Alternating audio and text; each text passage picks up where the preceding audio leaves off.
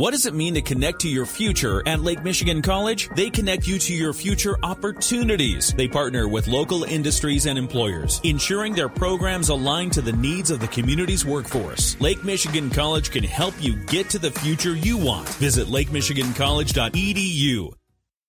Paul Layendecker and the Tuesday edition of the Daily Buzz.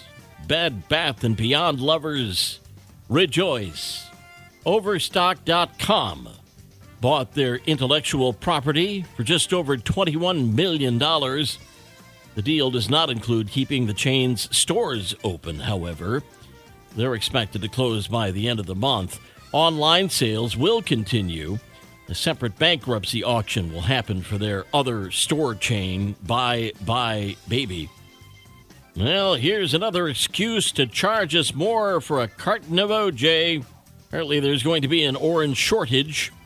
Florida growers blame bad weather over the last year, including Hurricane Ian in September and nasty freeze the previous January. According to citrus growers, Florida produced 60% fewer oranges so far this year compared to 2021. Boy, on a completely different topic, new research says cooking on a gas stove is just as bad as breathing secondhand cigarette smoke.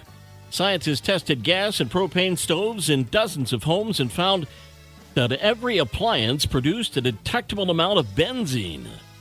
In some cases, the cancer causing chemical could be detected in the bedroom farthest away. Another recent study estimates about 10% of childhood asthma is due to gas stove use. Wow. We'll turn the page in 60 seconds. The Daily Buzz. Daily Buzz Part 2 Does where you vacation depend on the cuisine?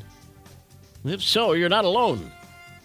Word out that millions of travelers plan their vacations around the food. In fact, according to those polled, the food is more important to them than the culture, landmarks, or even the beaches when it comes to picking a vacation spot. And according to respondents, their top food vacation destination? Italy followed by Spain and France. Nine states across the country trying to pass new laws banning kids from using social media and accessing other stuff online without first getting parental consent. Child safety advocates point to studies proving that exposure to social at young ages increases rates of teen depression. Some states trying to impose full bans while others trying to craft careful regulation. These all face a bunch of rounds of legal challenges, so stand by for that. Hear about the meteorologist in Iowa who quit his job over all the hate mail he's gotten.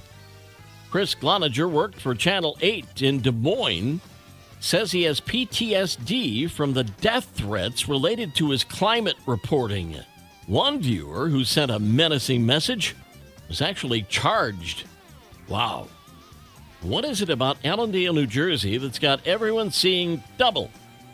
The graduating class at Northern Highlands High School had 11 sets of twins.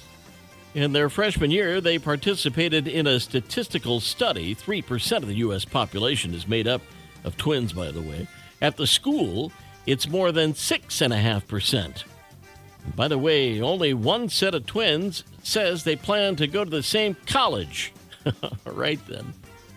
There's no doubt about it. We're stressed, but what are we doing about it? New survey says some are dealing with it in not very healthy ways. More people feel more stressed than they did five years ago, and they're leading unhealthier lives because of it overeating, not exercising. Most say they've gained weight because of stress, with an average weight gain of about 17 pounds. Yay! Knucklehead news out of Louisville, Kentucky, where cops say somebody tried carjacking two undercover detectives. Bad idea. The guy was shot dead. Police claim the guy pulled a gun on them, demanded the keys. Note to thieves next time you try to carjack somebody, maybe check to make sure it's not an unmarked police cruiser. The Daily Buzz. Yesterday's history, tomorrow a mystery, today a gift. That's why it's called the present. I'm Paul Layendecker. We'll buzz again tomorrow. Make it a great day.